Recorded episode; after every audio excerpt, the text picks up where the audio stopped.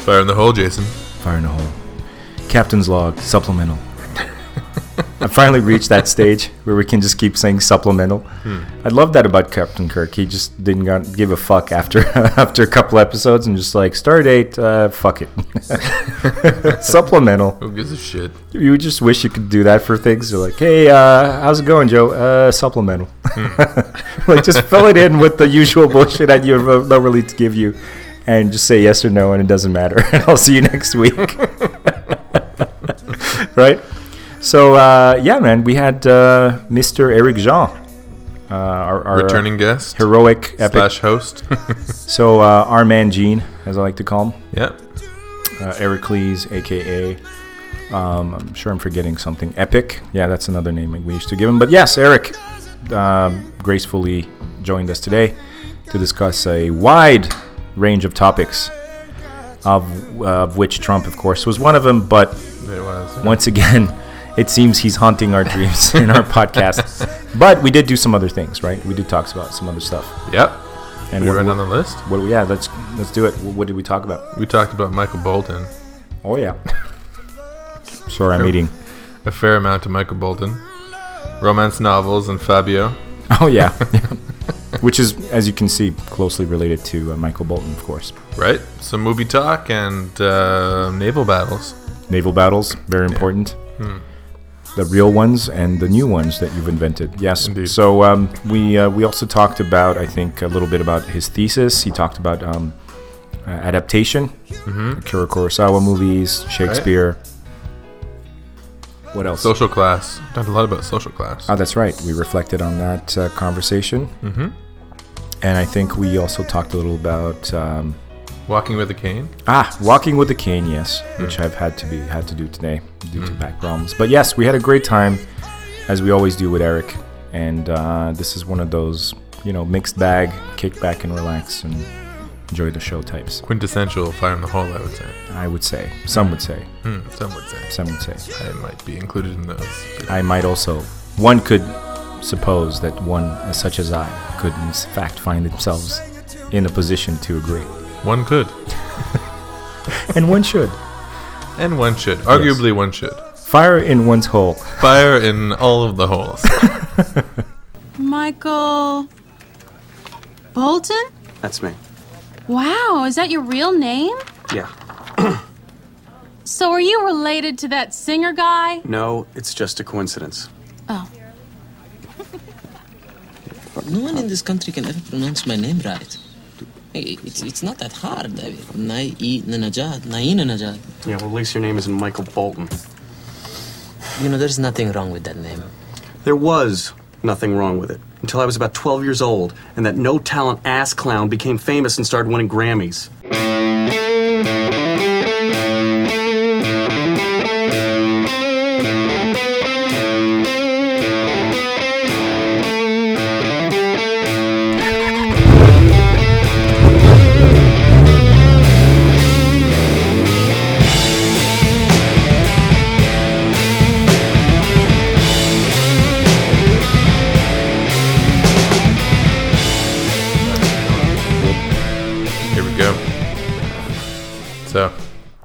Hello. Hi. How's it going? Ah, pretty good. Yourself? I'm okay. You? great, great. Thanks, thanks. Hi. What's up, Gene? Hey, what's up? Yeah. I uh, I'm not playing this weird uh, high school boy meets girl. Oh hi. Oh, you you got it. You got it. Yeah. That's what it was. You just did. Okay, here's another one. No, uh, no. Good to good to have you back, man. It's good to be back, man. Let's Third, have a good third time. time? Fourth, maybe Fourth time? fifth time. Fourth I don't know. I've lost count. know. Yeah. Five time. Five time, five time. You're always here in our hearts. That's right. Oh, thanks. Like Aaron Neville. We've had a bit of an Aaron Neville obsession the last couple of weeks. It's okay. Uh, I blame Richard mostly, Yeah, it's definitely my fault. um, but uh, you know, it's good music. Uh, we were also watching. Uh, I sent Richard a video today that I'm pretty fond of. Uh, it's vintage Michael Bolton, Oh, uh, back when he had the, the the curly hair, you know, the mane. okay. And uh, he's doing uh, I think uh, which song is it again?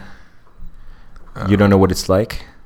He's doing it on stage, and there's all these like cougars, and this, they keep cutting to these cougars, and like With horrible haircuts.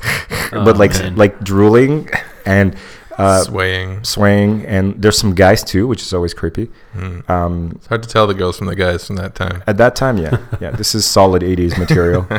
Um, There's business up front and party in the back. yeah, everyone had that triangle cut around the ears, right? That triangle. Oh, the triangle, uh, the favori, like the triangle sideburns, Yeah. rather than like the flat. or- Exactly, that Mm. was a thing. You couldn't Yeah. have square; you'd have to be triangular and, and angular because that was so cool Hmm. and futuristic. And Mhm. um, both Richard and I noticed that uh, there appeared to be in the video because it's kind of like a, a live version, but it's the music Yeah. video, right?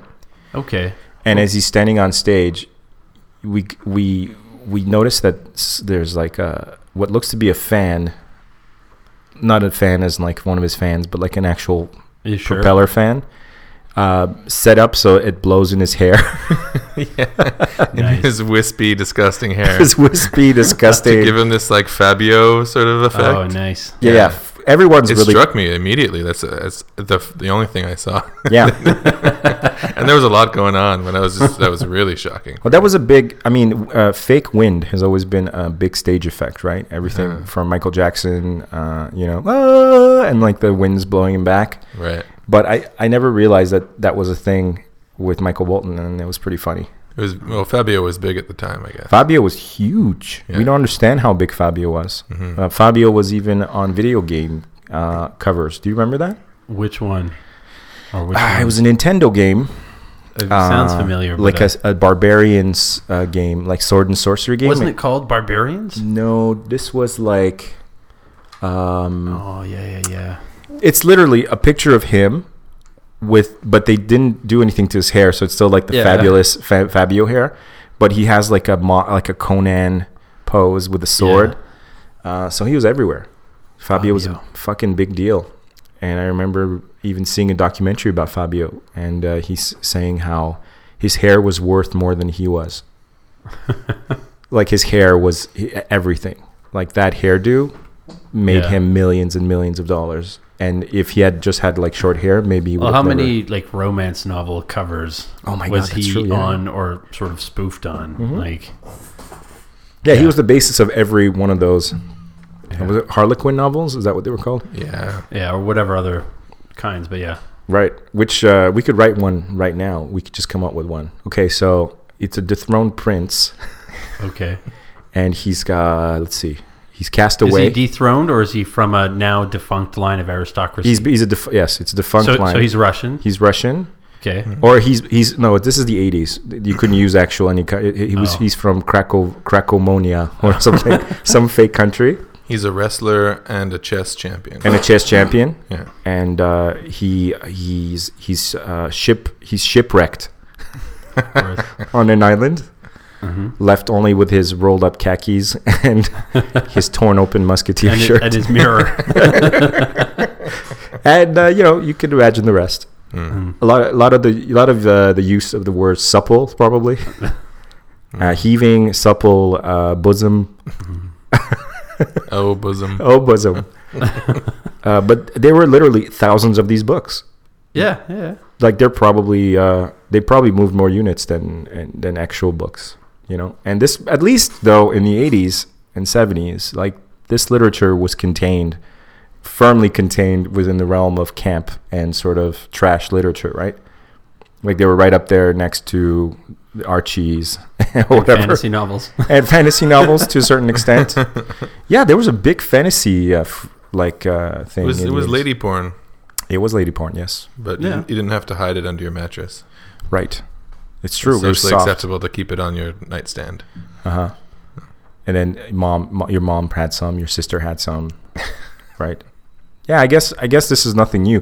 who would who would have thought one day this would become high high literature and movie adaptations would occur from this type of literature? Like Fifty Shades of Grey style. No, we're talking about Twilight. We're talking about Twilight, Fifty Shades. Well, Fifty Shades to be was fan fiction. Twilight was fan fiction, wasn't it? I have no idea. I think so. I think Twilight fan. fan Yes, fiction? I think the lady that wrote uh, uh, Fifty Shades of Grey was a uh, like online message board Twilight freak, and wrote this as initially as some kind of Twilight fan fiction story, and then it was liked so much that she kind of converted it into a, a separate thing, and then it's basically it's literally message board literature. Yeah, and Wow. There it is. I don't, I don't know anything about that. Popular bad writing is popular bad writing. yeah, I read something where there was like a uh, like a book drive, and they were telling people please stop giving us copies of Fifty Shades. are you serious? There's like a picture of like a stack of hundreds of them. Jesus, yeah, yeah. I, I don't even know what the numbers are on that book, but it was Just a throw it in the monster. recycling if you're done with it. We don't want it. We don't. We can't do anything with it. yeah. Everybody who wants to read this book already has a copy. All the doors Yeah. have been stopped that need stopping. Yeah, it's kind of a flash in the pan, right? A massive one. Uh, I then- I don't know if it was bigger than uh, Da Vinci Code and the, the, those books. I, I almost I would bet that they it was Hmm. because I don't know because Like everybody I had know. to read it. I know Right. very little about it. I haven't seen the movie. I haven't read the book. You No, haven't seen the movie, Gene? That's right. Me neither. Uh, That makes three of us. why would you want to? That's really? why I know I'm sitting at the right table.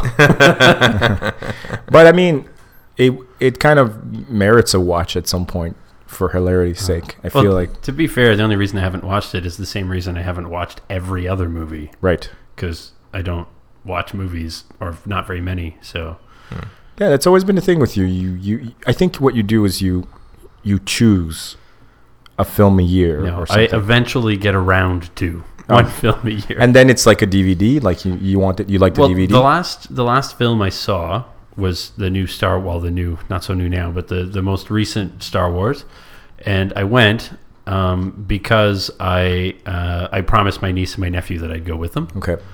and so I was like, well, this one I'm gonna want to see, so all right, I may as well fix a date and go. Um, but otherwise, like it's not it, it like a lot of people they get home they relax they have supper they unwind they want to watch a movie. Like they don't my I don't do that. Or very very rarely is it my like oh what I really want to do now is watch a movie or watch TV like I just it just doesn't happen. And most movies that are made that come out in movie theaters like I'm not giving them 20 bucks to see that latest piece of garbage. So unless there's something I'm really excited about like I generally won't go. That's very sensible. unless you or Julian or someone who says, "Hey, let's go see this movie," then I'll say maybe and then not go. Yeah.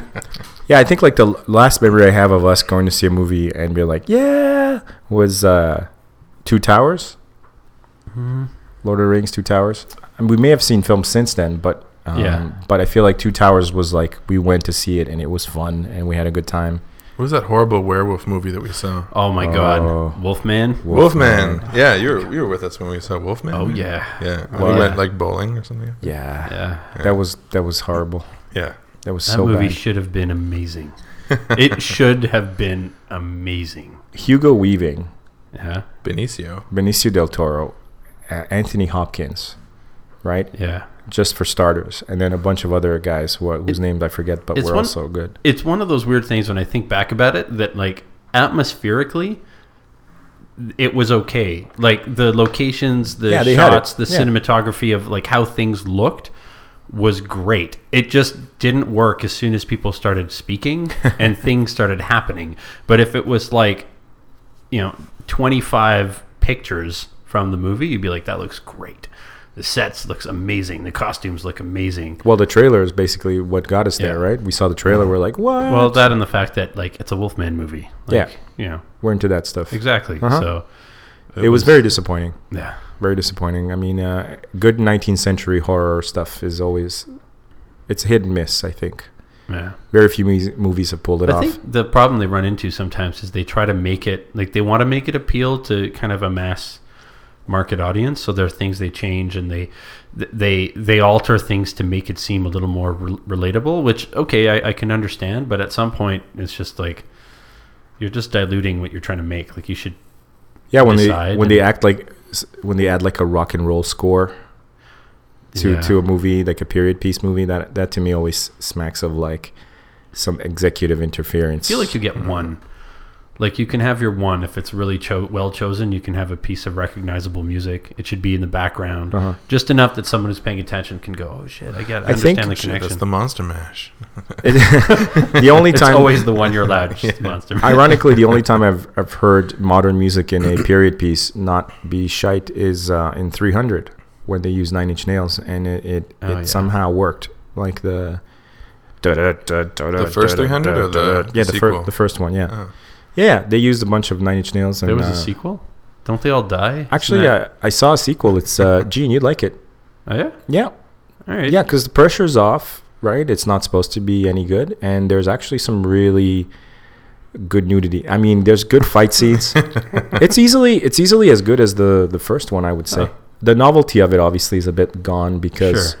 you know what to expect but there's some cool action scenes uh, there's some naval battles um, it happens in a weird parallel with with the 300 storyline Oh, okay. so this deals with the Wait, Ath- n- Athenians I Are you talking about naval as in ships or naval as in belly buttons, surrounded by chiseled abs? both Oh. thank you you see how we how well we work together That's true. we brought that baby home It's a good thing that precision was brought because Fire in the hole. naval warfare uh, in that way would be I feel like Just a picturing belly button Yeah. fights. I think you have something. this could be the next YouTube sensation.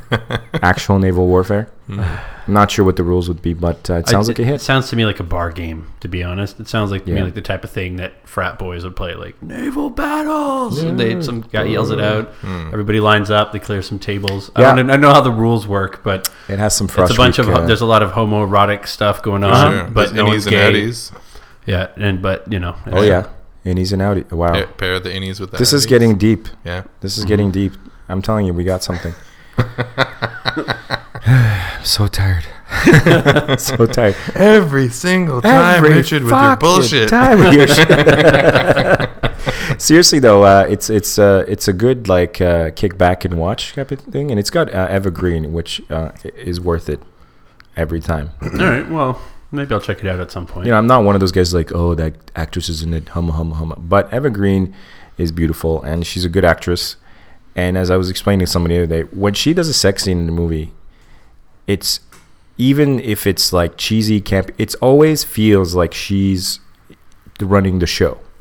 Okay. And I don't remember the last actress I, I've seen where it doesn't look like you know they pressured her into doing a topless scene or whatever.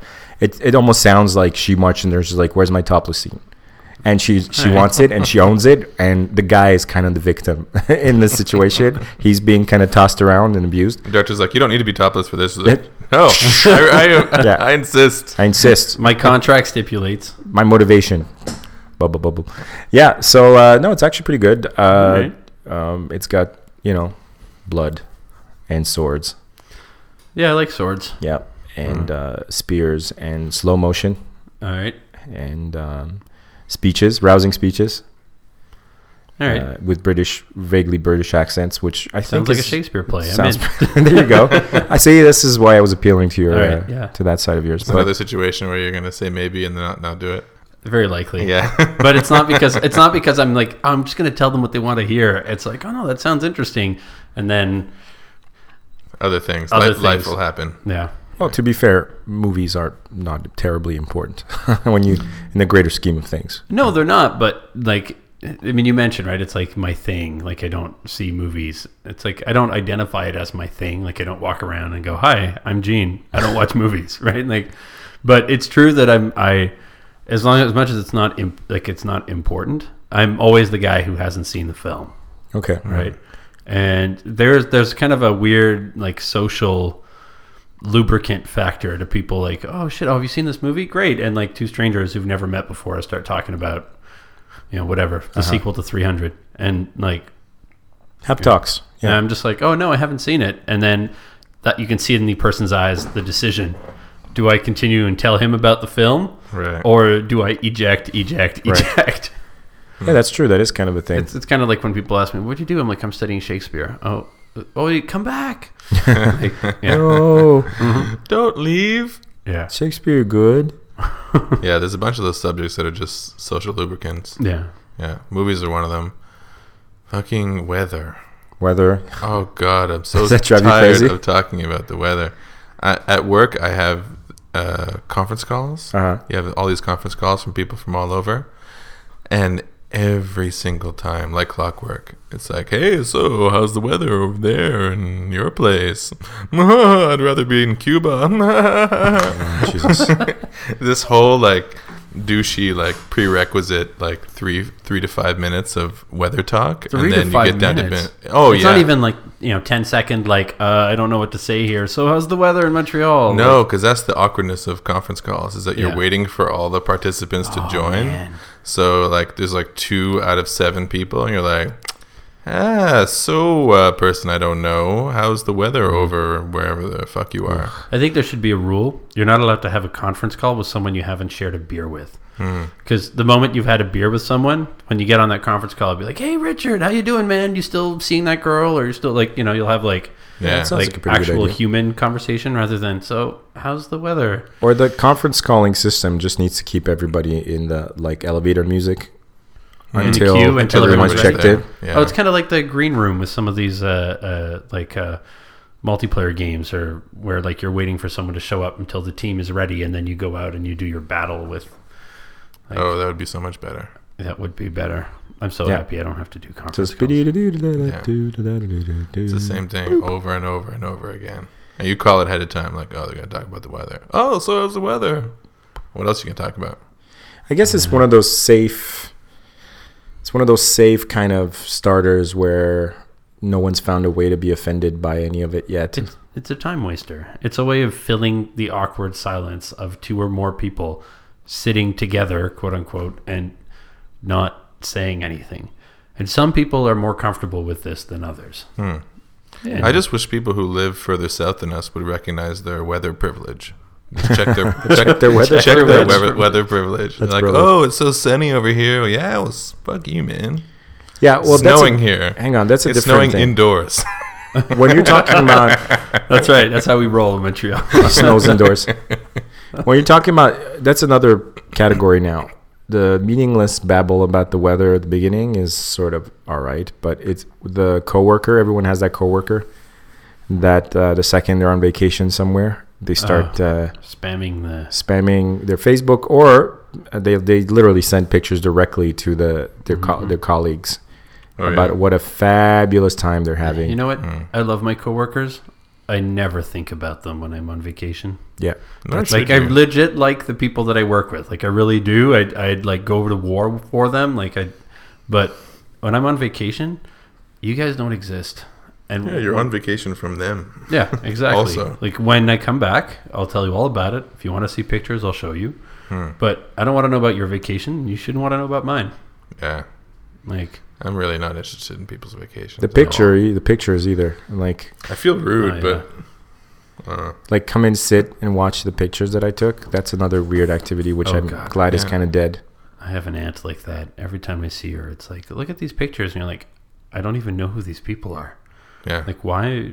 Like I mean, I love her to death, but like I don't want to watch. I don't want to see pictures. Of Like, what's your payoff here? Yeah. Why are you doing this to me? I mean, it's either a bunch have I of pictures of them, who and Yeah. you know what they look like, right. uh, against a tree, against uh, On a beach. on a beach, against uh, I don't know, like a little little local ethnic kid or whatever Uh-huh. with a thing in his hair, an elephant, whatever the fuck. Uh, but you're like, well, I'm just looking at pictures of you. Well, And then you have the uh, amateur fucking National Geographic photographer Yeah. types, right? And now, now you're like, I could just Google a way better picture of this that you took with without a Of a fucking pelican. without your thumb in it. now Idiot. feel bad for anybody who I've shown my pictures to my Kenya trip to. oh wait, hang on a second. Kenya is fucking cool.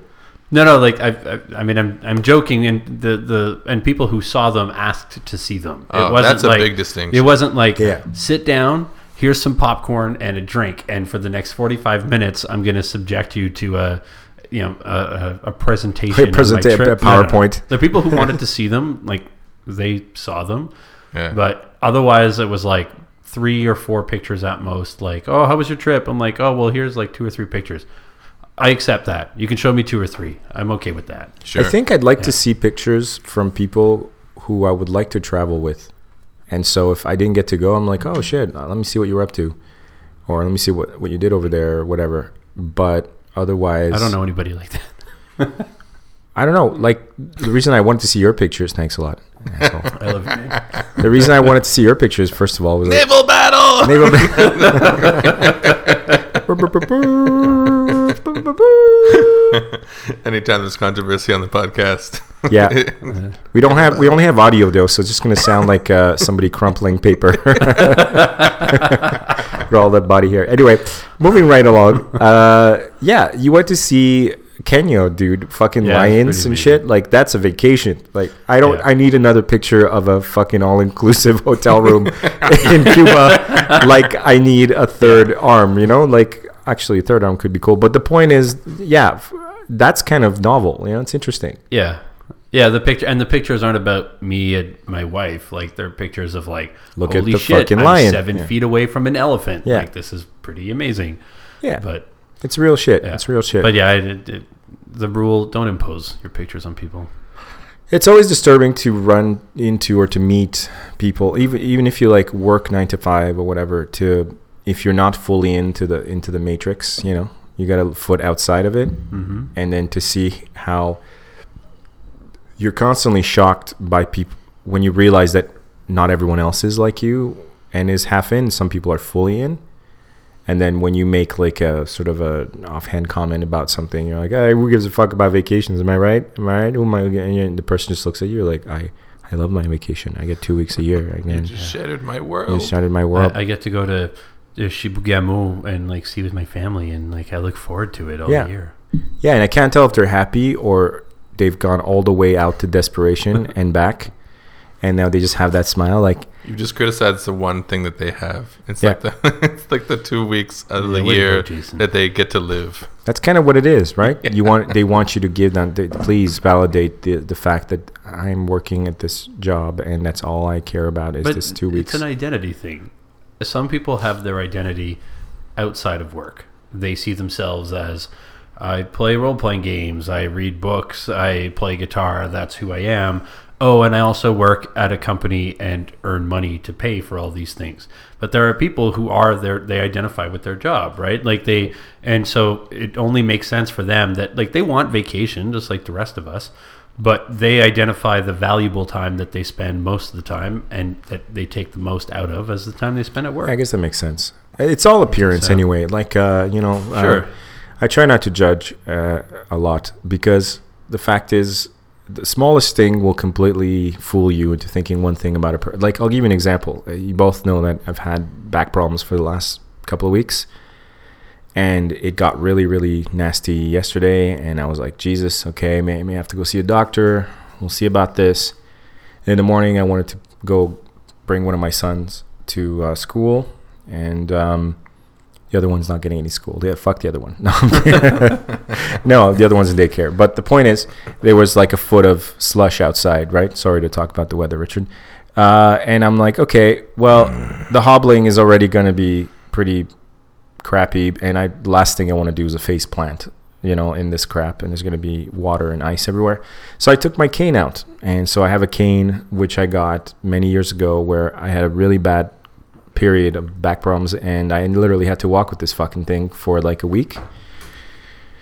And it's pretty daunting to do that, right? Like to break out the cane, you're like, fuck, all right, here I am. And now you know that it's you hated weather jokes or you hate weather talk. Try, hey, you're getting old, man.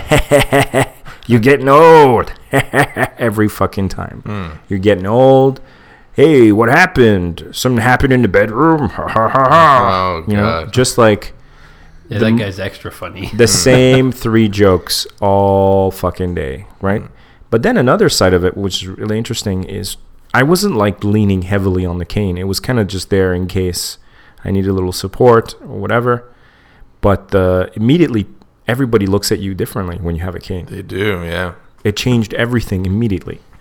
Giving you seats on the on the subway and People stuff. were like jumping out of their seats. Uh, the bus, every time I take the bus, they would like like lower down the bus. You know, they have that mechanism. Oh yeah. to lower it down for people with wheelchairs and shit.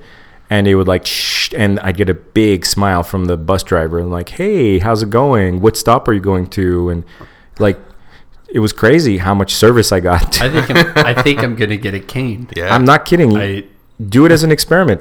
take out a cane one, just lean on it and just walk around with it. Watch the world transform before your eyes. It's true. Right? Uh, you get everything from pitiful, like like pitying looks, to uh, I think I, I think I may have even gotten checked out a couple of times, Yeah. which I didn't think was a thing, Oh, it's a thing. but like a wounded puppy thing, They're thing, the I guess ultimate maybe. fixer upper. Yeah, yeah, there was a brief period of time where I walked with the walking stick that I use for self defense now. that amazing walking stick. yeah. Really? Yeah, yeah. Oh, that's I'd right, I'd, hurt, I'd hurt my foot, and Uh-huh. I, I I used it to walk around a little bit. Okay, so what It's- was your experience? totally the same thing. People give you eye contact because you're no longer like a threat. I think that was the Is that, that was the thing, right? As like a you know, like a, a fully uh, physically capable man, you're you're a potential threat. But as soon as you have a cane, everyone's like. They're, they're not Yeah. avoiding eye contact with you. They're nice with you. They're smiling at you. They're offering you things and seats. I got and- free coffee. Yeah, I got free Hey, coffee. Jason, do you have an extra cane? They're ten I bucks. could, I could use I could use a little extra. You can get one at the love. drugstore if you want to really go out. I Even I started to like my cane today. Like I started to actually appreciate it, and then uh, a bunch of old ladies got on the bus and they had the same cane as I did, but they had mods on them, and I was jealous. they had the tennis balls on the bottom. No, no, this was uh, they had the they had the ones. Uh, this mine's just like a standard one ending. Like it's not the four. you don't have the four. No, feet. no, no, Okay. that's too much. That's That's too too, much. much. Well, you're That's- the classy one. It's kind of like it classy looks like a question mark, uh, with like a black. It looks. It goes like this. Oh yeah, a yeah, yeah. Okay, I know which I look. one you're I look like talking the. Riddler, basically. Yeah. walking around with You twirl it around, like no, no twirling. yeah. But I literally, I started looking at the other canes and the the old ladies. They they've they clearly they've got more experience with the stuff. So they, I saw one that had this cool little little uh, end like steel attachment at the bottom. Yeah, and it and it it's not compound, right? Like it can dig into ice and stuff. Yeah, it flips. You can Yeah. like flip it down, and it goes under the cane, and it becomes like a spike, so they can like, you know, move around with it during uh, slippery weather or fight crime. or, Or fight. fight crime. crime. And I was like, Just That- sticking people. yeah, it's some daredevil shit right there. I so I found myself actually uh, jealous of these old Yeah, ladies. Cane envy. Cane envy, Mm-hmm. yeah. So there was something to it, but um, mostly what really impressed me was um, just the, the change in attitude from something Yeah. that simple, and how how people immediately kind of. Uh, I think if I just stood on a corner with an empty cup, I could have made some money. Probably. if I looked forlorn enough, you know, and just like dejected, and, you know, in, in the rain too, because it rained. So Oh uh, yeah. I could have made a couple of dollars. If you're standing directly in the rain, Yeah, looking Yeah. really sad, yeah. So people couldn't tell if you were crying or if uh, just the rain. or if they my tears were just being just just became invisible in the rain Exactly. you know we're back to michael bolton again We are. uh, but uh, i experienced this sort of thing a couple of years ago when i made my very very first film not the most independent film ever which Jean also wrote and starred in which was made with a camera that was so crappy it it had no battery and so i had to have it tethered to the we wall weren't even in the frame half the time. i found it by the way i found the i found the tape oh, that's that's a shame. Yes, yes. well, it's analog though; it has to be uploaded. But anyway, uh, my we'll attach first to the episode. It's worth a laugh. Yeah. Yeah. no my first actual film um, was about a homeless guy, and, and if you remember this, I I uh, recruited my brother-in-law, and I we did a really good job on the costume. He looked homeless, and then so we obviously didn't have any permits. We filmed on the street and stuff. And uh, Which one was this? this was uh, Playthings. Oh yeah, I think I was on. I was carrying your bags. Very likely you were carrying my bags. Even back roadie, then. yeah. Even back then, you were carrying my bags, Richard. You're like, ah, Richard, come on over. Come and give us a hand. You have a strong back. Carry all this shit. Go get us some coffees. You're a good man. A good We man. want bagels. You were you were a production assistant Oh, to be to be is that the title? yes, Am I am I credited in that movie? of course, I better be. of course you're carried You just have to look really, really close. No, no, it's definitely there. Uh, I'm but gonna check that. I think we made some money. I think Danny made some money because we had him just like sitting on the corner with his Oh, bag yeah. and his cardboard sign and whatever. And some people actually dropped some money on him, and uh, he actually looked more homeless than the actual homeless guys on on that street It's true. who have homes. It was pretty convincing. Yeah, no, he really sold it, and I think we ended up just giving the money off to to actual panhandlers afterwards, which I thought was a good thing. Yeah, but uh, that's, that's probably the right thing to do. Yeah, right. Like keeping it is not no. Well, uh, you got to pay it forward to someone, I guess, because you're you're kind of getting it under false pretenses, right? yeah, Like, exactly. Like, But the point is, is that uh, you know we underestimate, I think, sometimes how much appearance plays, and but th- that cane thing is really interesting. Hmm. Um, I should- I get a walker next. I think that might have a different effect. Yeah? sure. Yeah. That's just weird. A guy with a walker. Yeah, that Hmm. is kind of weird. Or what about one of those little uh, walkers, but that's also a seat? you get, you've seen Oh, these yeah, yeah, things. yeah. my uh, my grandmother-in-law is that a thing? Yeah. she has. She yeah, has my one grandmother had one of those. Yeah, She Yeah, has one of those. yeah. Hmm. But I've never seen like a like a a guy in his thirties with one. No, Right. I think I think there is such a thing as going too far, where people will you'll lose all sympathy and it will go to revulsion. Yeah. right. Like I you're a a, grown man with a cane is like "Oh, that guy. That guy's a strong man. He's he's he's, he's clipped got a- wing. He's got that's it. He's got a clipped wing. Uh-huh. But uh, you know they're gonna nurse him back to health, and uh, there must be a good family there taking care of them. But if Cue you're the montage. 30 if you're, yeah, if you're in your 30s and you're walking around with that walker and you don't really, really look like yeah, you need it, You're done. like, yeah, it's the opposite. You've become a threat again. Yeah, it's true. What's this guy up to? yeah. Incidentally, I, s- walker. I suspect a large number of, of overweight people and old people uh, with scooters. Uh, I've caught a few of them, like, you know, just jumping out at them and just going to do stuff and then jumping back on their scooters. yeah. And I'm not convinced that they need them. I feel like some of them are abusing this. There- There's got to be, right? There's got to be people who don't actually need the scooter. They're just fucking lazy and they don't want to walk around. Sure. Although some people have, uh, you know, like they have, like they can walk maybe five, ten minutes and it's fine. But like if they had to walk 20 minutes there and back to get to the store, there's a good chance that They would lose weight. rough. Oh. That, Oh. that, Yeah, no, no. I mean, I'm sure that, of course, there's people like that out there, but I really, I feel like there's some bullshit artists out there. there must be, but there They always like are. somersault out of there.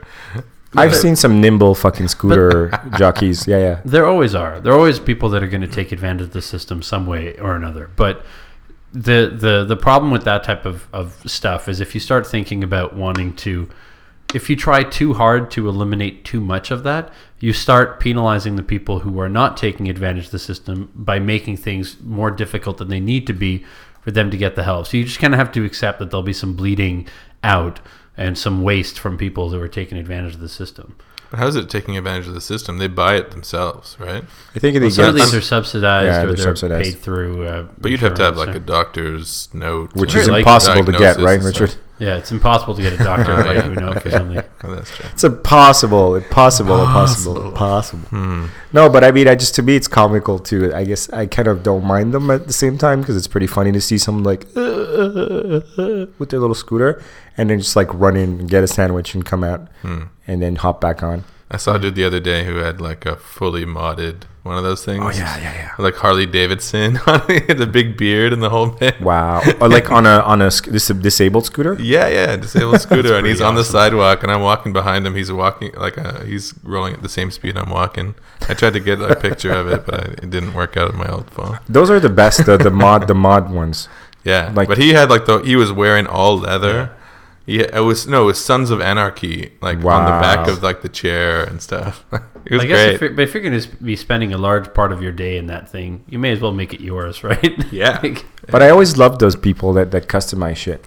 I, Yeah. I saw a guy with uh, with old school 1970s. Um, um, what do you call them? a Um, wheelchair? no, um, crutches, Oh, okay. right? Like the wooden crutches with the with the rubber ending, like the old ones, right?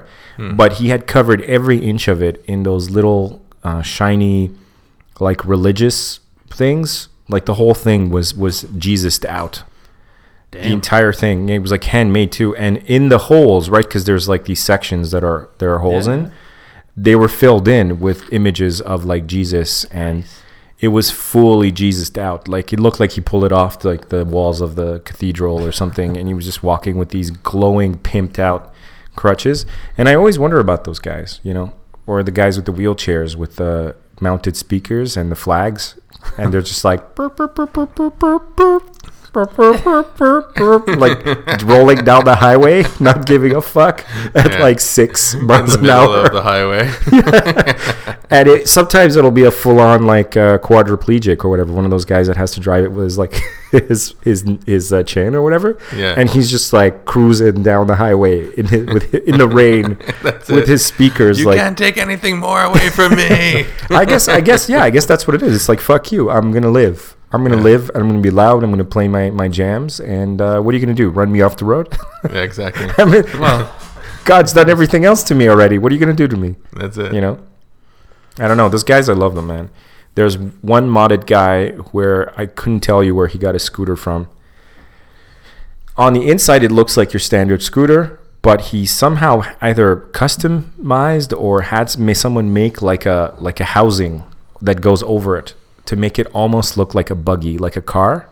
Okay. Okay, so it's like it looks like almost like one of those shitty three wheel things you see in like Asia. You know those. Uh, oh yeah, one of those uh, little like uh, uh, t- those cabs, right? One wheel in the front, two. Yeah, one wheel in the front, two in the back, runs Yeah, on like a weed whacker engine or whatever. Yeah. And but his it it's really weird because he has these like um, sconces on the side and with flowers in them, and it, the whole thing is just covered in flower. It looks like almost like a, a coffin. it well, looks this shit got dark. I know. real fast. And that's I hate myself for this, but I could just keep think. I just kept thinking whenever I saw this thing, I kept thinking like, you know, when the time comes, he just wants to drive it right into that hole, and he could just fucking cover him in dirt, and he's done. Right? Like the thing looks like a hearse, little hearse. With the flowers on the outside, though, are very particular, you know. And I don't know what happens. Is it an old thing? Is it, is it an old man thing? You just you snap, or you stop giving fucks and you're like, I'm gonna cover every inch of my house in buttons or whatever, in, in Coke bottle caps. what what happens at that age? I don't know. with these old timers, I guess we'll have to wait and see. is this Yeah. is this us? Am I gonna start playing the banjo or or, Perhaps. or perhaps. st- start an uh, uh, porcelain elephant collection or or is it just that generation? I don't know. What do you guys think? Uh, I have no idea. I don't know what to make of that. Yeah. Something definitely happens. It seems like I like think it. you just you just stop giving a fuck. Yeah. in a very creative way, apparently. Yeah, you don't need to conform to society anymore.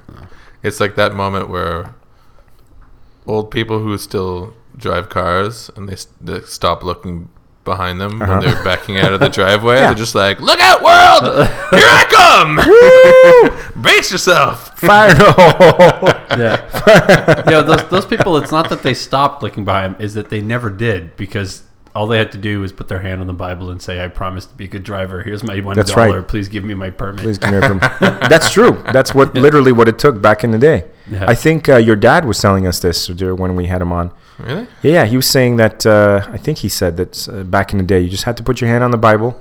Oh, that's a Kurt story. Is it a Kurt story? I think it's a Kurt story. Yeah. I don't think my dad's. Back in the day, you just had to do that. You swore on the Bible.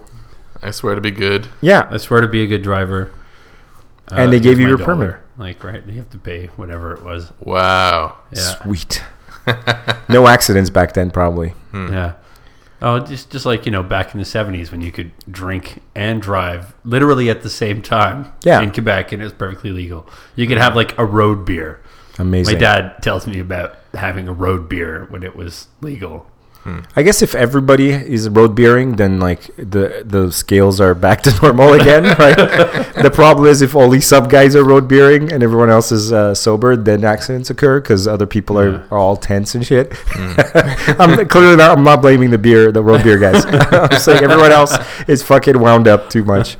But uh, that's crazy, man. I mean, yeah, just in my own lifetime, fuck. I remember, was it uh, Lisa was telling me that she lived out in the country and she has two brothers, so there were three kids in the back, and there were no seat belts in the cars. And her her, her dad drove one of those Some big them. Buicks or whatever, and they literally just like slid around Yeah. in the back, like like uh, fucking I don't know what. But you know, there's a there's a grandfather clause for uh, seatbelts in cars, eh?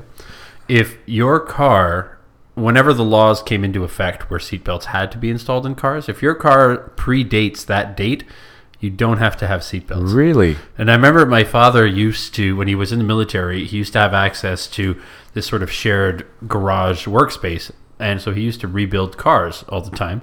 And at some point, he rebuilt this 1948 Ford truck, and like, I like there were no seatbelts. He had some other old cars. There were no seatbelts. It was just like, well, it's not authentic. I'm like, now I'd be like, I, no parent in the world would be like, you're not getting in that car. It's too dangerous. There's no seatbelt. But yeah, but it's That law, grandfathered in. that law sta- stands. As far as I know, it still is that you're not asked to retrofit your old car Huh. with to new standards. Um, I mean, I can't imagine there are that many on the road. No, there can't be. There can't be. You know, And those uh, people that do have those cars are probably like car nuts.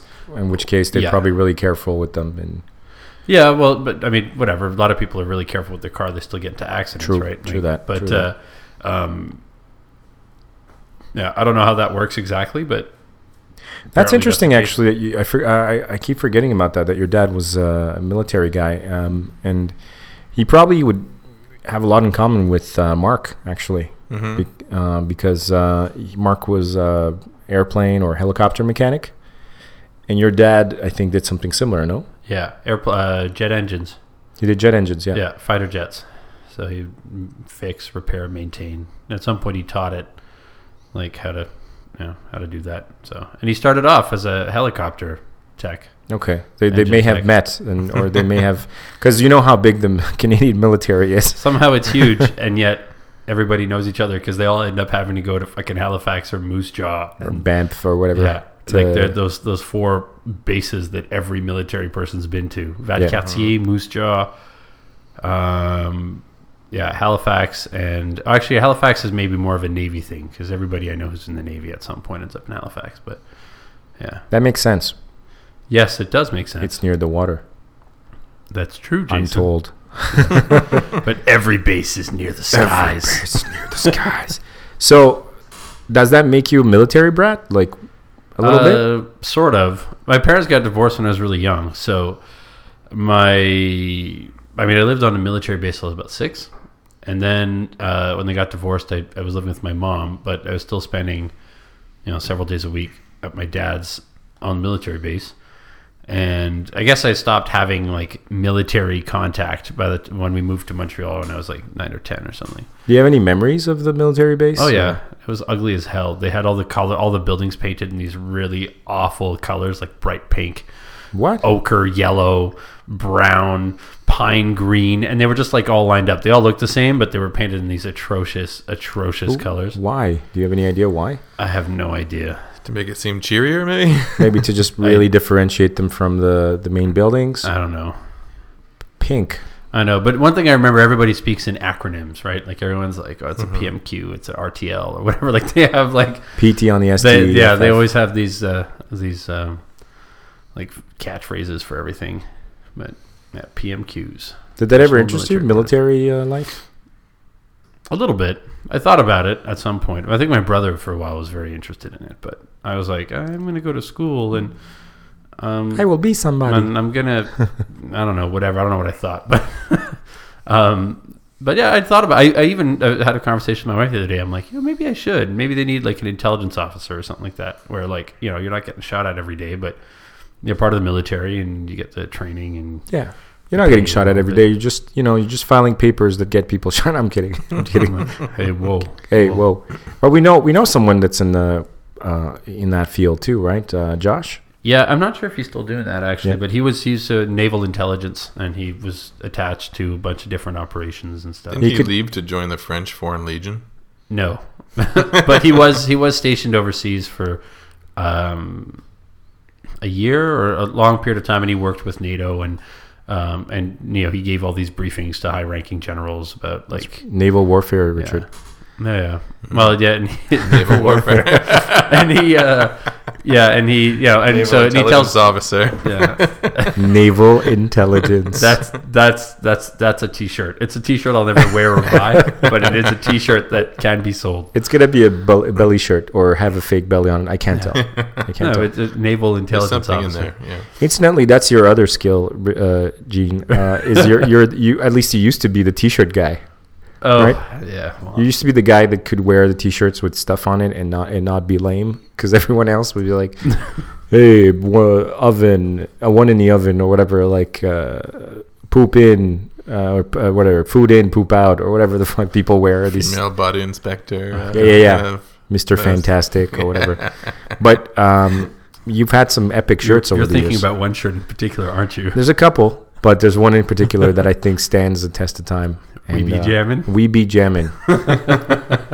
Where the hell did you get that We be jamming shirt? My uh, my mother, she went to I can't remember if it was uh, Nassau, somewhere in the in the Caribbean, and she came back with this shirt because even though I told her don't get me anything like this, it's lame and I'll never wear it. Yeah. Um, if you're listening, mom, I love you. Um, but she she so she brought me this shirt back and I wore it. I guess you guys ended up seeing it mostly because I wore it on the day that I moved. Yeah. And I was like, all right, I'm going to wear a shirt that I can just throw out when I'm done. Uh-huh. A likely story. A likely story indeed. Um, but yeah, and so she have brought me it. the shirt. Be honest. Well, he ha- he must have, I have have it. no idea what happened You have to find it, man. It's it's it's it's ascended into. But the- there's there's nowhere to find it. Like I don't have it anymore. it- it's typical like uh, tourist trap merch. You know, it's like it says "Yamon, we be jammin'," Yeah. and then there's these like r- Rasta stickmen on it dancing or whatever. like no self-respecting. I mean, it's, Jamaican it's totally would like an 11 year old shirt, right? like, like your mom thought it was really, really clever and charming. Sure. And so she sends you off to school, and she, you know, you're all proud of your, your We Be Jammin' shirt because dude.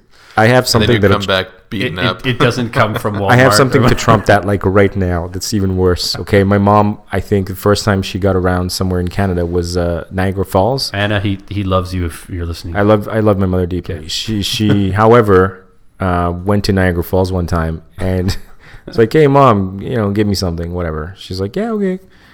And then she brought me back uh, a pin that said Captain Jason on it, like a fake a fake like pin, like a fake Wow. pilot thing, which you could just see it on one of those spinning souvenir fucking things where like pick the name like it's got different names you know? Yeah. johnny. So captain jason. And uh i was 11 but i still didn't wear it. Do you still have it though? i don't know. I don't think so. But uh, i th- always thought that's the, the best type of souvenir crap the one that's you know has the fake names on it quebec specifically they don't have this anymore but quebec used to have the best and by the best i mean worst souvenir uh, uh, uh, merchandise ever and I remember because in the early years in Quebec, we, my mother and I would go and visit all the touristic trap places, like the the cathedral and the you know Yeah, the yeah. stadium, whatever. And there's that store. I don't know if it's still there on in the old port next to the, uh, the cathed- Notre Dame Cathedral. Yeah. And of course, there's going to be Canadian flags and moose and little mounties And and, little. t-shirts that say "I love Montreal" and Yeah. like, yeah. Well, that's actually pretty like the harmless, least harmless thing. The little moose mountie, um, like s- uh, plushie, is like a you know Yeah, another yeah. one. Uh, the fake Native American paddle, like canoe paddles. No. The fake God. deer, the fake moose. You know, memorably the f- the Inukshuk. The fancy packaged uh, thing of low grade maple syrup. yes, exactly. When they start getting into like moccasins, and the stuff, moccasins. That's, that's weird. Yeah, yeah, the moccasins or the little leather uh, sewn Inuit family Isn't dolls. that like going to some place like in Africa and buying a dodo bird doll? You're like, we've gotten rid of all of these. Slash, we treated them in the worst possible way ever. yeah, it's quite and bad now we're capitalizing.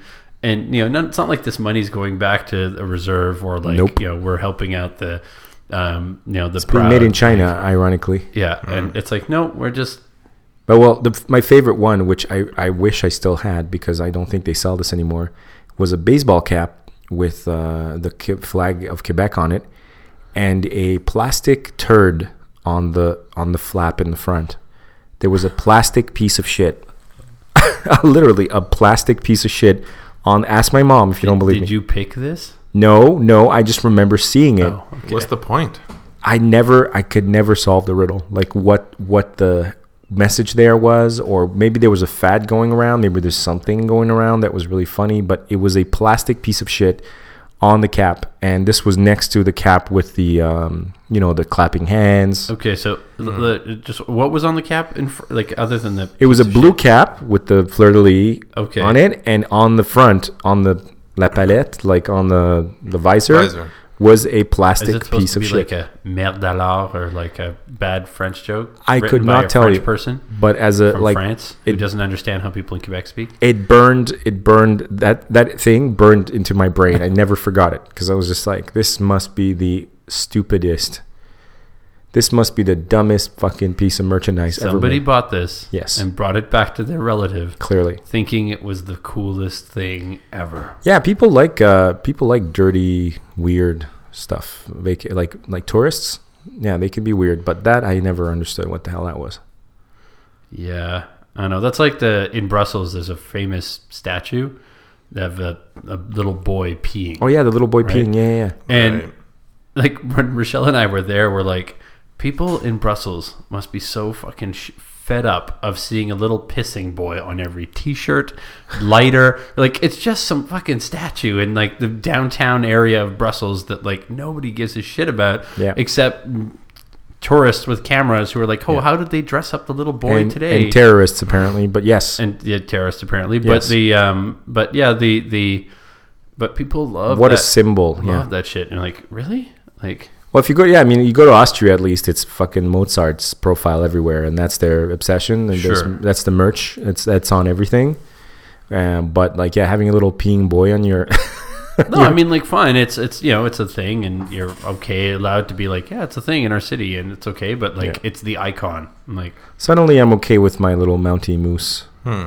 plushie. Are you any relation to the pop singer? No, it's it's just a coincidence. Vic, I'll be honest with you. I love his music. I do. I'm a Michael Bolton fan. For my money, I don't know if it gets any better than when he sings "When a Man Loves a Woman." But you must really love his music, huh?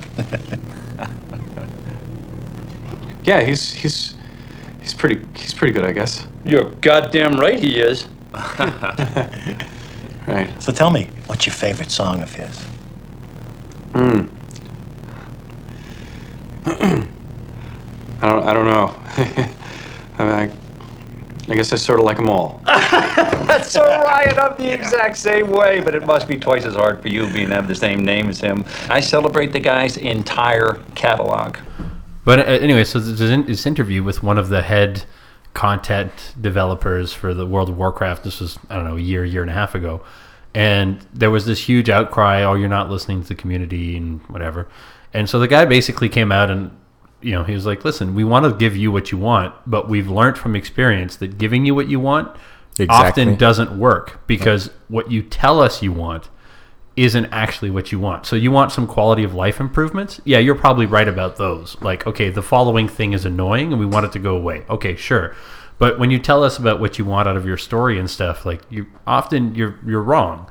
A million lightsaber battles removes the tension from all of them. So we're not going to give you a million of them. We're going to give you 5 and they're going to be amazing and you're going to say that you want more and when you tell us that you want more that means we've done our job because we made them interesting as opposed to oh my god not another one right like so Yeah, what what uh, fan demands doesn't factor in is that they still want to be surprised.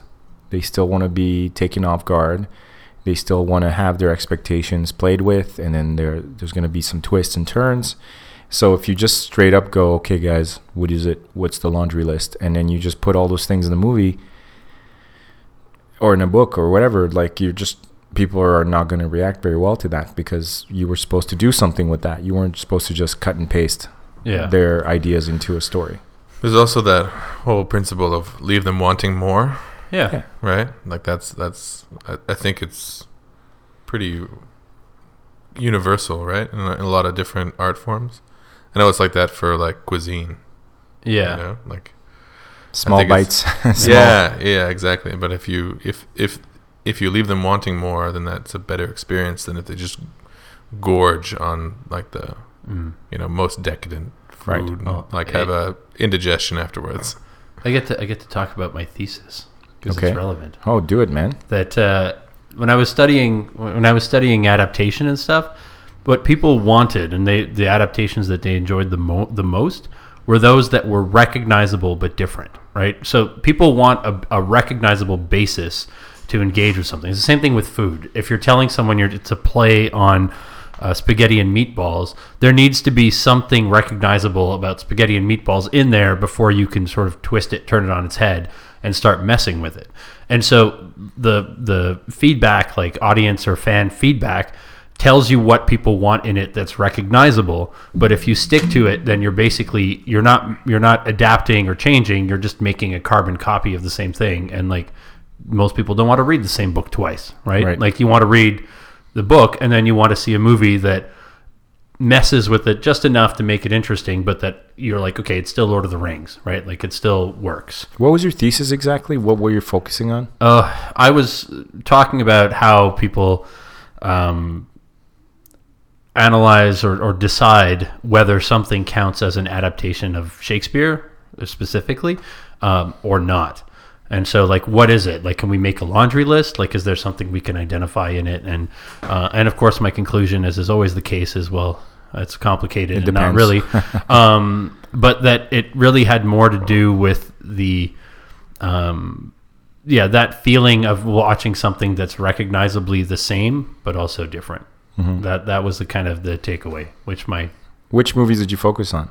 well, I wrote, I wrote about Ran, Ran by which is uh, a Akira Kurosawa, yeah. which is well, the whole point for picking Ran is there's a big debate, or there was a big debate as to whether or not it counted as an adaptation of King Lear.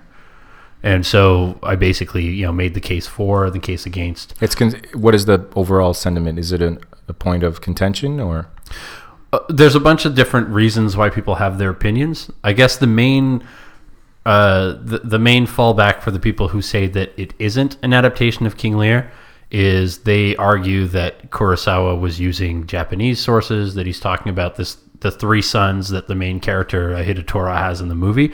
Um, that's actually taken from an actual Japanese legend. There was this guy.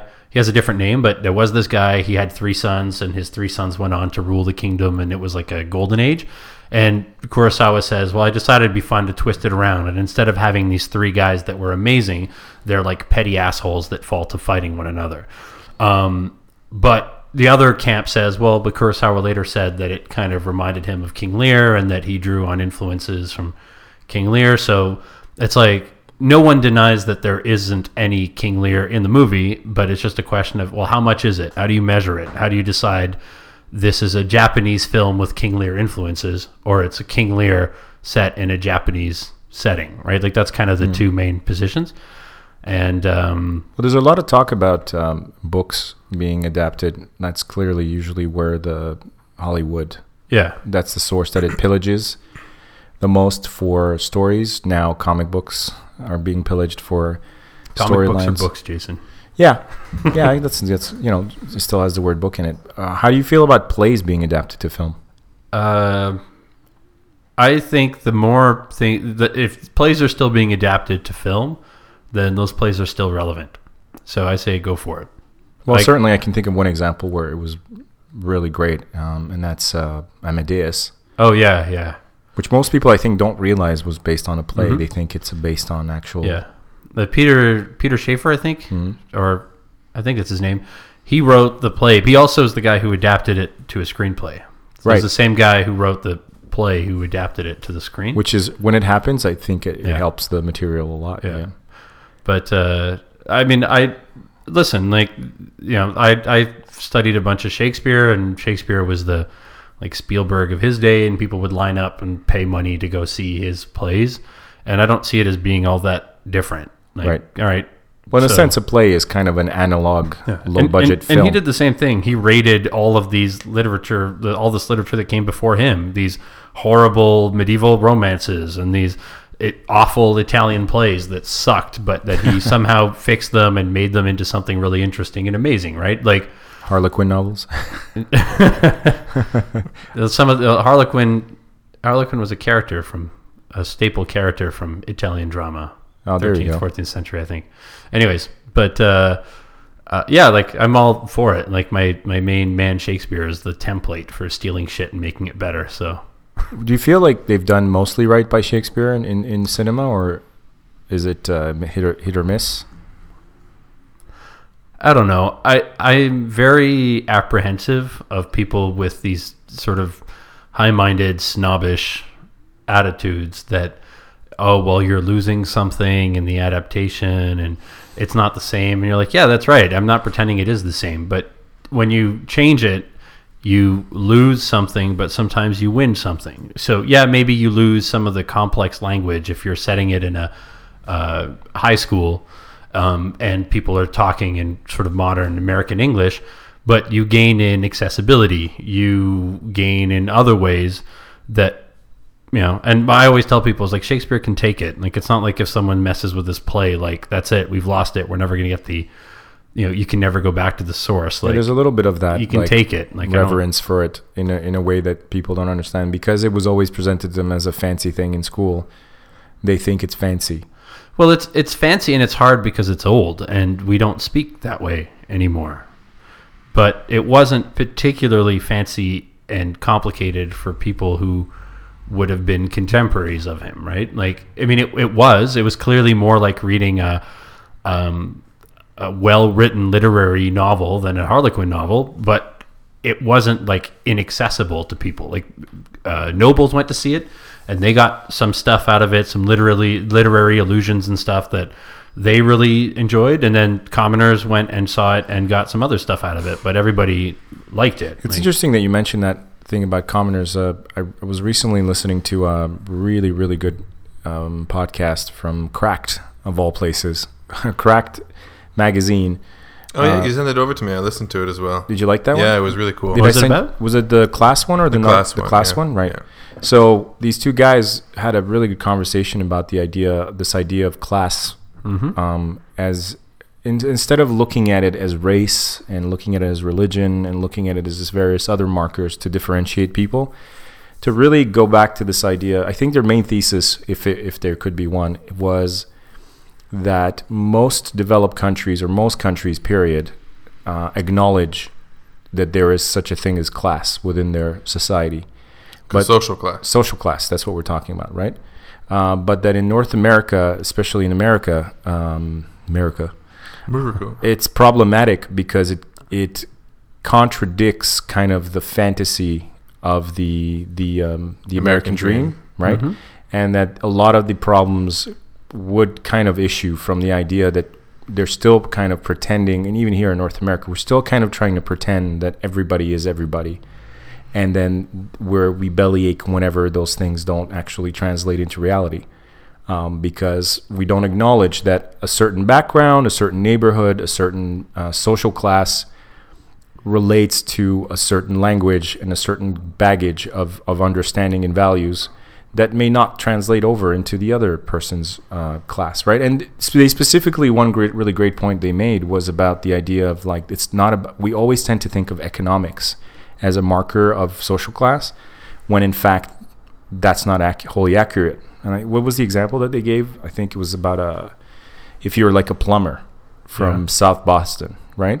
And- oh, and you make more than somebody who comes from a high social class. Yeah, like any professor. Any Sure, professor, yeah, yeah. right? You make You make more money. way more money than any professor. Maybe it's, maybe your dad was a plumber too. Maybe you have a plumbing company, right? You have a couple of yeah, vans. but whatever. You're a plumber. It's You're making good. bank, right? Yeah. You you you're living comfortably, but you're still less likely to you know on the weekends uh, taste wine and and discuss literature with people. Yeah.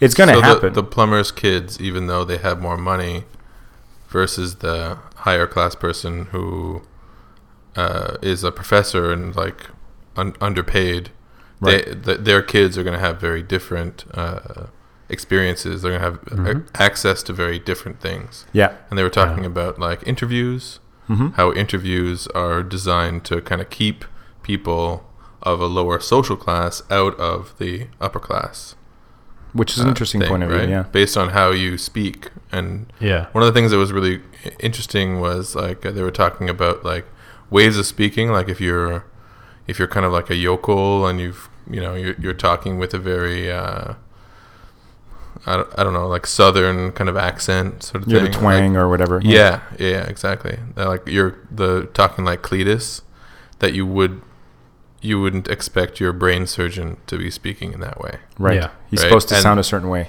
And there are redundancies within society that prevent somebody who's who is socially Cletus from becoming the brain surgeon. Right.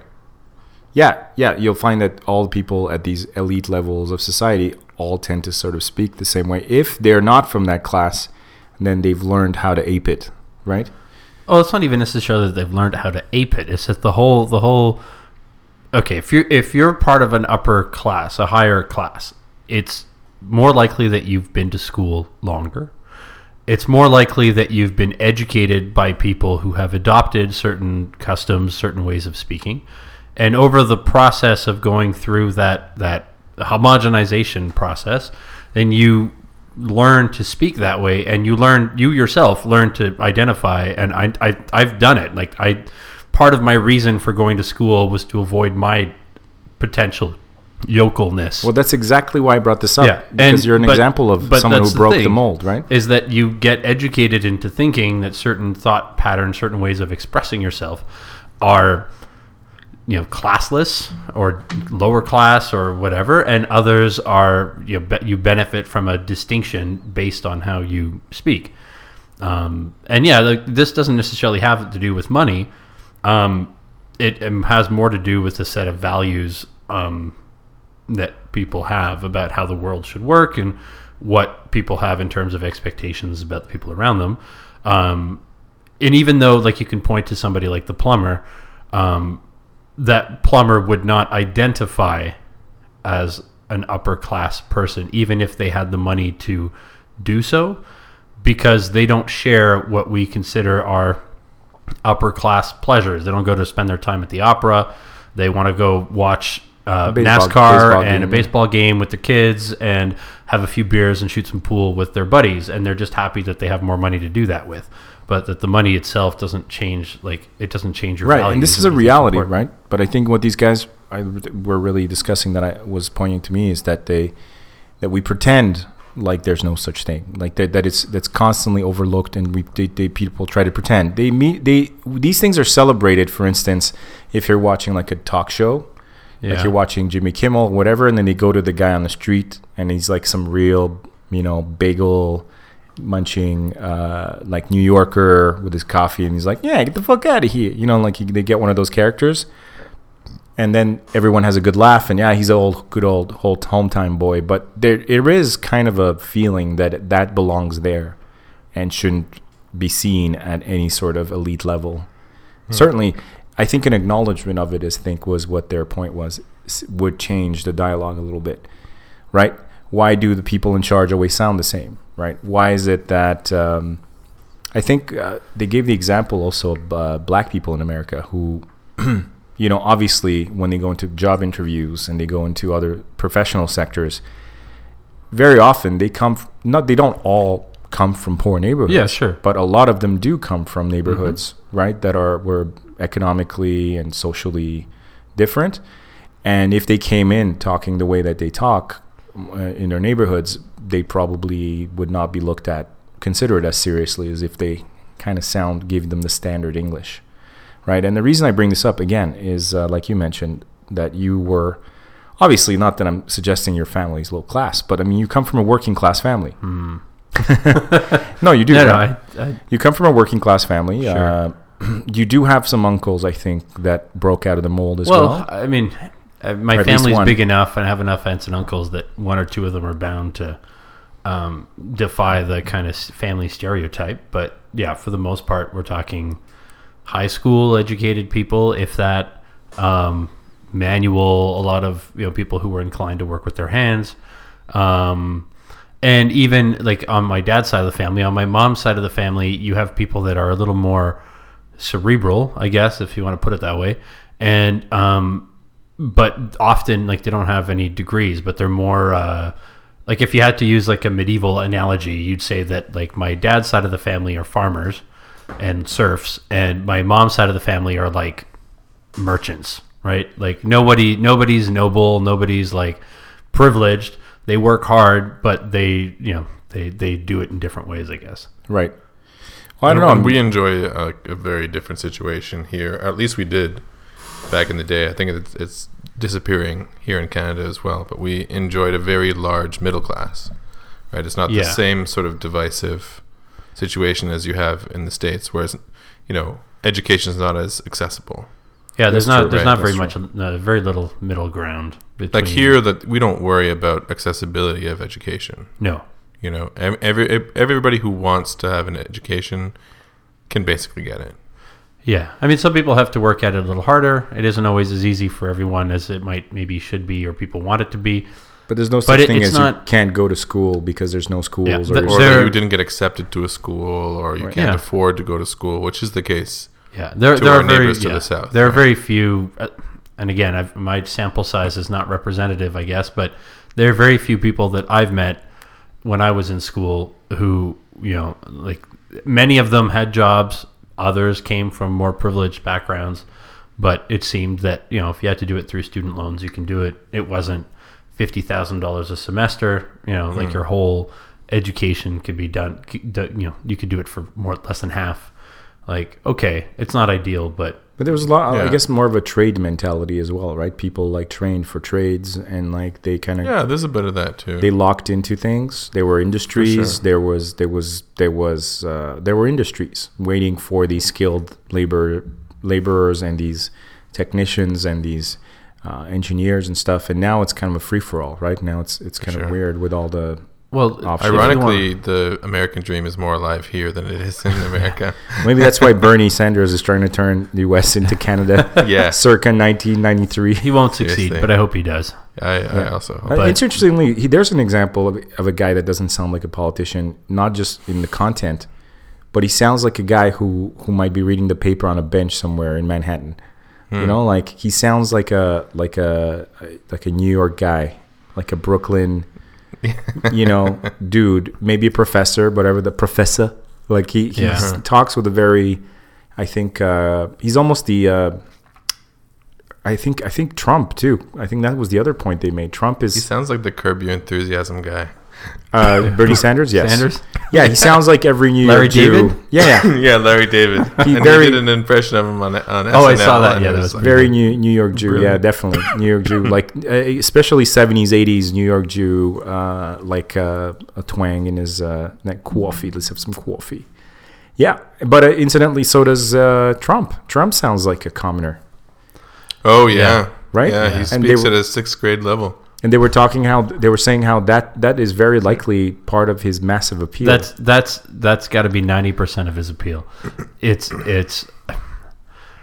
I mean, I I hope that the crisis will be averted and that the you know forty whatever president of the United States is not going to be President Trump. right. We'll know in eleven months because that's how much shit. Um, Yeah, of the because they spent two over. years in primaries and build up, and thank God that our longest election on record, which was what forty-seven days, Yeah, for the was a- recent, and it was a scandal. And it was a scandal, yeah. Who's But got time um, for that shit? yeah, like honestly, got time like for that. You've, you've seen the parties in power. You see how they govern. An extra forty-five days to make up your mind isn't going to change anything. But Yeah. um, so another year of this bullshit.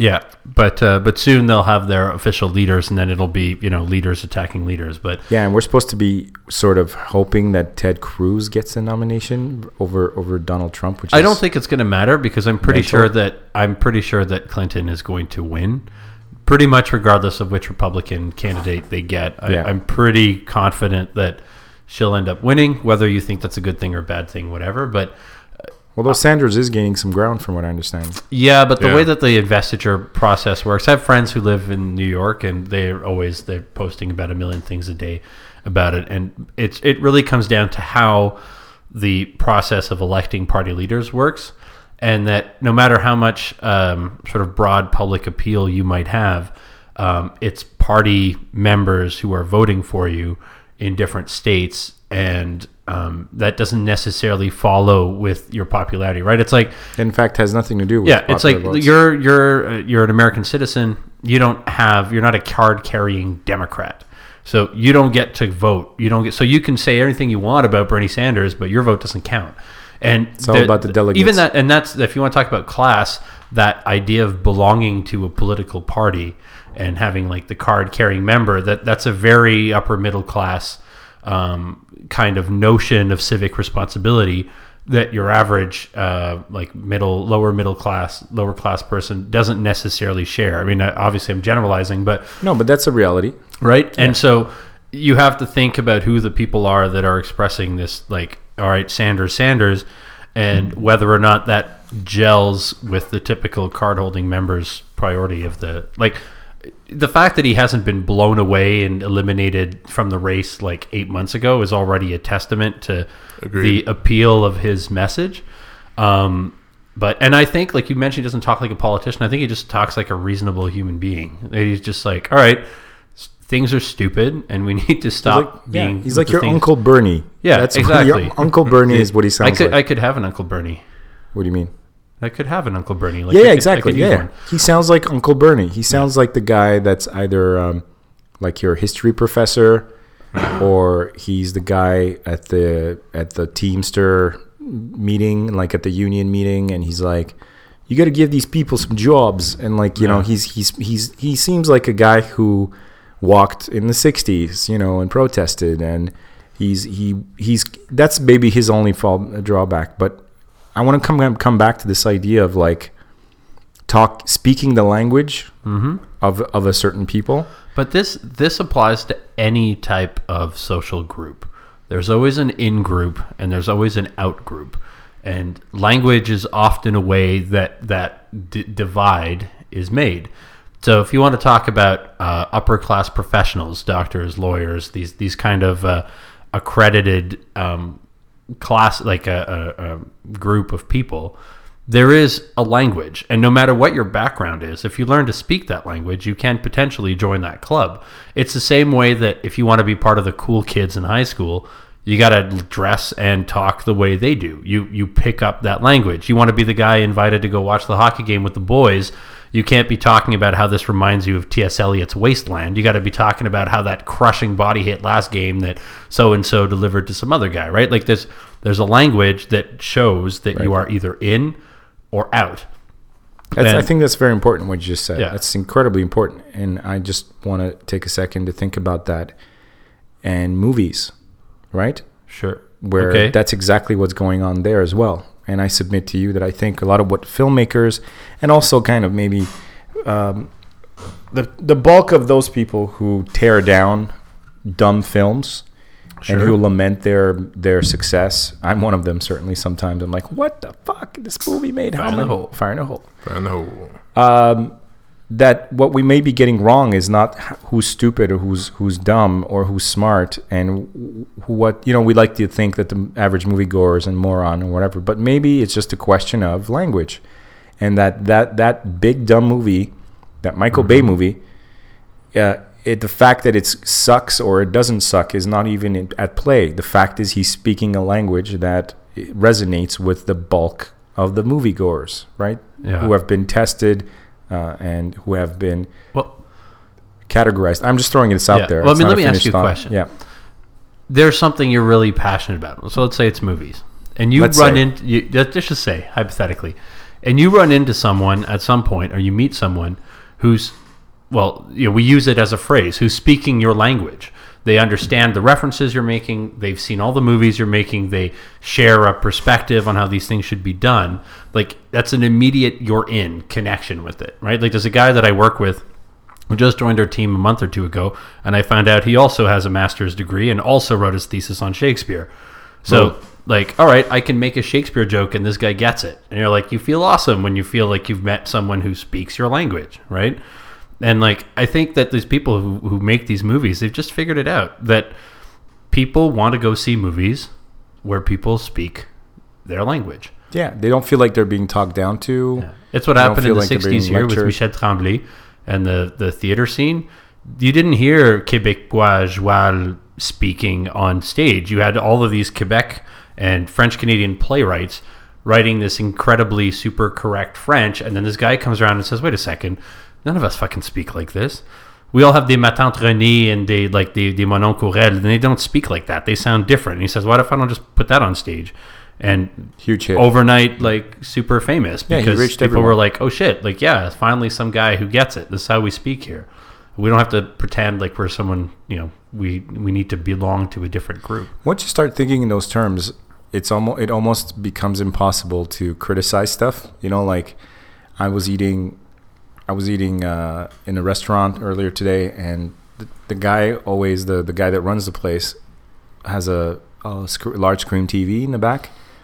but he always plays like the most generic um, French Canadian daytime garbage. You know, like variety Yeah. shows Yeah, yeah, and like uh, flower arrangement show, like basically all stuff. Tout le monde en parle. Like, Yeah, no, no, that that's that would be hip. That's PM true. stuff. That's true. We're talking like old timers, uh, like uh, you know Michel Barrette, and then like Yeah, like yeah. these guys that were were comedians in the '80s who are now gray, and then they team up with some like hussy, or rather some not hussy, but like some sort of husky like uh, former starlet or former TV star or whatever, and they have a little variety show where they invite some jazz singer.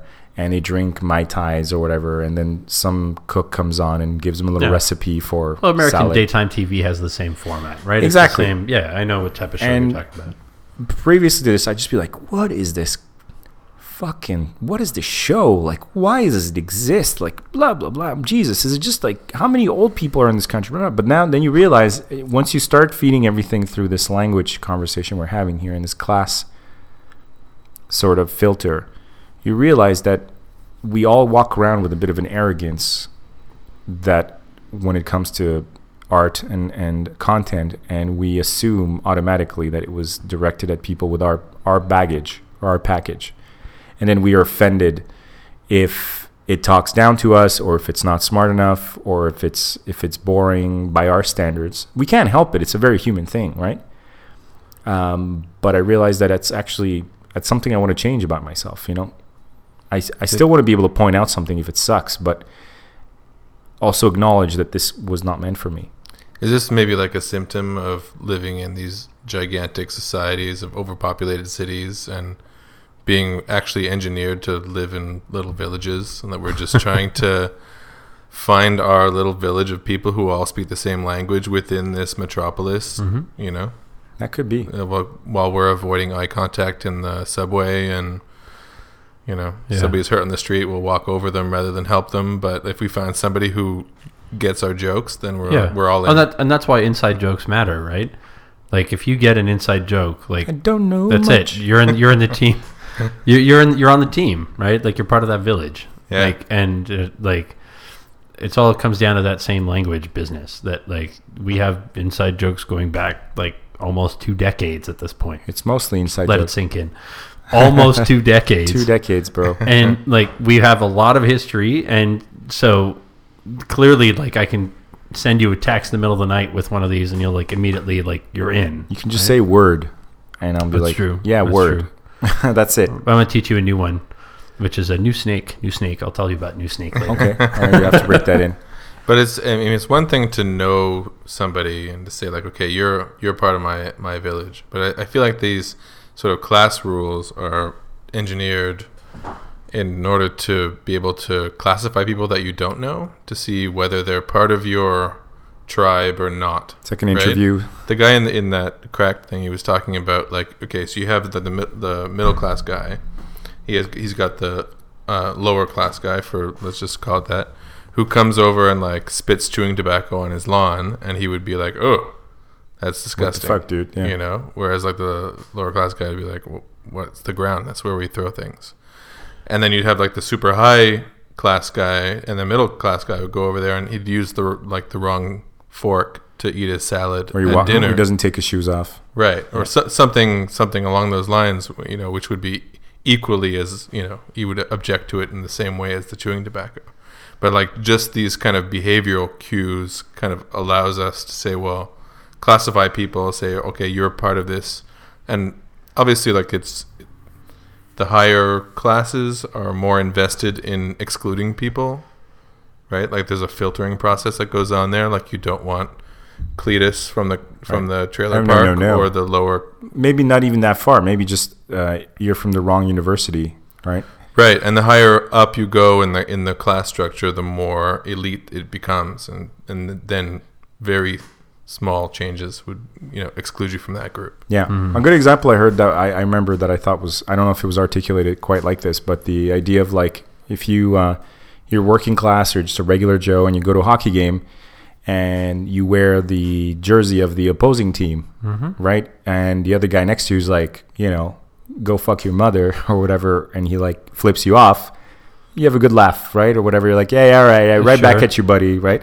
But you have that same situation on a golf course, and you just go up to some guy and he like shoots the ball, and you're like, Get the, you know, go fuck your mother. Everyone will be like, what? That, I'm sorry, that's that's out That's of line. inappropriate? That's really Yeah. out of line. Like we don't talk that way, and blah blah blah. And you'd be censored for it immediately Sure. because everyone this is a gross crossing of the social lines, social behavioral lines. Well, here's here here's one way in which probably the upper classes would use to differentiate, and which I think as a culture though we've kind of adopted.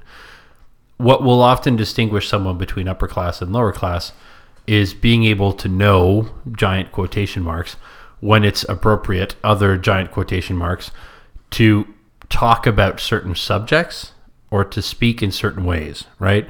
So, like you said, a couple of guys, steel workers, they go to the game. One guy's a Boston Bruins fan, the other guy's a Montreal Canadiens fan.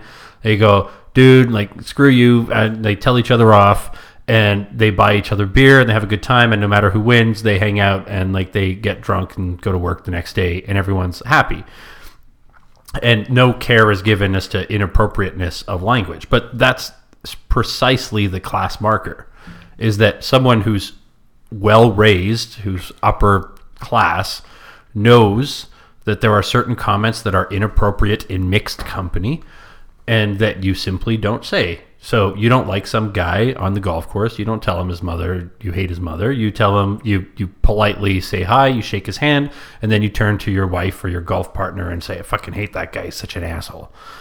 and that's okay, but you can't say it out loud and Yeah. you can't like Well, there's this you have to maintain the decorum, right? There's this hypocrisy game too, which they brought up, which I thought was probably one of my favorite points. The idea of like the same, the social justice warriors, and how the same people that will cry, you know, infamy and and and horror at the idea of a black woman being censored somewhere, or or a um, ethnic man not being allowed to wear his, you know, traditional clothing at Sure. a company party transgender, et cetera, et cetera. blah, blah, blah. Yeah. Exactly. The same people who will be- become completely incensed and and uh, go to war online over these things, or even protest, will have no qualms about spending amount hours laughing at the people of Walmart, for instance, right? But course the, like the the trashy kind of low class people that wander into well, the people of Walmart, which is actually a website, right? yeah, it is. Uh, Yeah. Which is hilarious, by the way. crazy, crazy. It's website. crazy and hilarious, but If you want to know the difference of how far removed you are from people of Walmart, go check that out. Yeah. Well, there you go. That that's that's an interesting idea. How that doesn't occur to them as being offensive or or uh, discriminatory. There are hierarchies in every society and in every group and culture of society. And no matter who you are, and no matter how open minded you are, everybody wants and psychologically needs to feel that they're not the last person on the chain. Right. Right.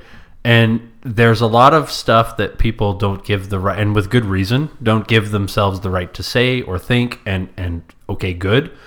But no matter what, there will always be someone you laugh at. There's got to be almost. It's or, or at least someone that you might not laugh at, but that you think Oh, those I'm people. better than them. Hmm. And Yeah. it's it's like think about it. Who This is wants reality to live TV, by the way. life thinking that they're the bottom of the bottom rung? Right. No one. So everyone will find someone that they think they're better than. Maybe they are, maybe they're not, but it's I don't think it's kind of a good thing to indulge in hours and hours of people of Walmart, but I'd be lying if I said I didn't think it was funny sometimes. Fucking crazy hilarious because Like- the Well, clash. it's an of- interesting pursuit just to understand humanity. Yeah. But I'm sure there's other- someone out there laughing at me and that's fine. Like Yeah, yeah. that's laugh the it thing. off, buddy. that's the thing is that the I think that there's been so much abuse of uh, and harassment and intimidation. People don't know the difference anymore. There's fundamentally almost nothing really harmful about being a little racist and a little sexist and a little whatever with each other and a little classicist or whatever and just kind of saying these things, right? But not putting any real muster behind it. Just just sort of blurting out these things that seem odd to you because of where you come from and what you've seen and what you know, right? But then either it can be laughed off or the other person might say like, "Hey, I what's wrong with the way I eat? Like it's where I come from or what's wrong with the way maybe you're a fancy guy or whatever." Everyone has a conversation, a laugh and we move on, right? But now there's a fear of any sort of conflict um, happening, any sort of con- uh, conversation or discourse happening, because immediately everybody is so worried about decorum and and and and maintaining some sort of. I think one of your fish just Well- got eaten. But anyway, there's there's uh, he's like he just overheard us and he's like, you know what? Fuck that fish over there. I don't have to coexist with that guy. Fuck him. But you know what I'm saying? Like it's interesting. It's interesting how you you have to be you have to be careful because decorum fulfills a very it fulfills a very important function in society. It gives you the feeling of safety that makes it possible for you to leave your house in the morning, get onto a metro driven by a guy you've never met, surrounded by people you will never speak to, walk to your Starbucks or whatever, get yourself a coffee made by someone you have no reason to trust, take it to your office, pass the security guard, and sit down and talk to strangers and go with your life. It it it presupposes a baseline of civility right. It and it fulfills a very important social function. And it's interesting because the notion of that like kind of that type of civility comes around at least in England in the 17th 18th century where the merchant class rises because it becomes important to deal with strangers people that are not part of your tribe. So the whole point of that decorum is supposed to be to make it possible to deal with people who don't share your sense of identity and don't come from your village. There's like, all right, there's a bottom line. Here's how we can interact with one another in a way that doesn't cross lines, won't piss anybody off. And it's important. I, I and maybe that's my class talking, but I think it's important that if you walk into a store, you should be able to expect that the person behind the counter is going to go tell you, "Hey, man, your team lost last year." You know, like Yeah, but I'm I wearing my Boston Bruins jersey. The Montreal Canadiens fan behind the counter at Starbucks shouldn't be telling me to f off. And I think we all kind of agree that's a good that- thing. That's cool, yeah. But I think that that same civility also includes an acknowledgement of differences rather than a pretend a pretense that that we're all the same, right? Which is what kind of social media is doing. What a lot of the the, the stupid arguments that I see, especially online, Yeah. is it wants to it wants to imagine this one tribe, one Well- nation, one global kumbaya fucking thing, which is not realistic. no, the, the difference is that decorum becomes a matter of identity for certain groups, certain upper middle class groups. Decorum is simply the way in which you engage with the world for everybody else. I don't sit at home and go, I'm so good at maintaining decorum in my day to day life with people, and this defines me as a person. I'm just like, I'm an all right guy. I don't tell the per- Sure. cashier at the drugstore to go F off if Right. he's taking an extra five minutes.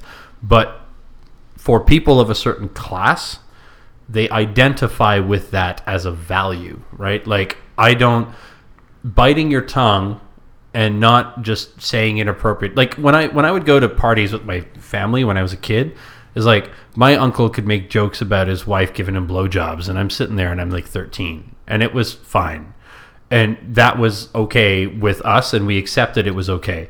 And clearly, in an upper class family, for the most part, that would not be accepted because every com- all company is mixed company, right? Family gatherings at my house, family is family, and you can tell them anything. Yeah. Hmm. Well, that's They're one thing I love about certain certain segments of the Quebec population. I always love that. I remember my first Quebecois girlfriend, who, who was who was from the from the sticks, and she brought me to to the Christmas party, and I walked in, and dude, shit got real, real fast. Oh man, Starting with the half naked picture of Bo Derek right in the cloakroom. Like as I'm taking my boots off, there's like a a, a, a perky nippled, wet Bo Derek poster right in the, and it's like this is the grandparents' house, and it was all downhill from there. And it was a culture clash for me, but I fucking loved it. But th- this is what I'm saying: is yes, the decorum is important to keep the fo- social fabric kind of together, but um, maybe um, an avatar or some or, or a really good representative of someone who has to deal with this every day would be like a guy working at a convenience store, right? Right? Not in a particularly bad neighborhood, a particularly good one, somewhere downtown. And on any given day, he might get, uh, you know, a panhandler. Uh, he might get a some power broker guy from the, the Crystal Towers. He might get a tourist, he might get anything, and he just has to kind of punch it up and sell them whatever it is, right? Well, being a- aware of the fact that there are different classes and acknowledging that that's not a bad thing and being okay with it is what will make you, for instance, uh, not like, you know, throw your hands up in the air and like, what is this?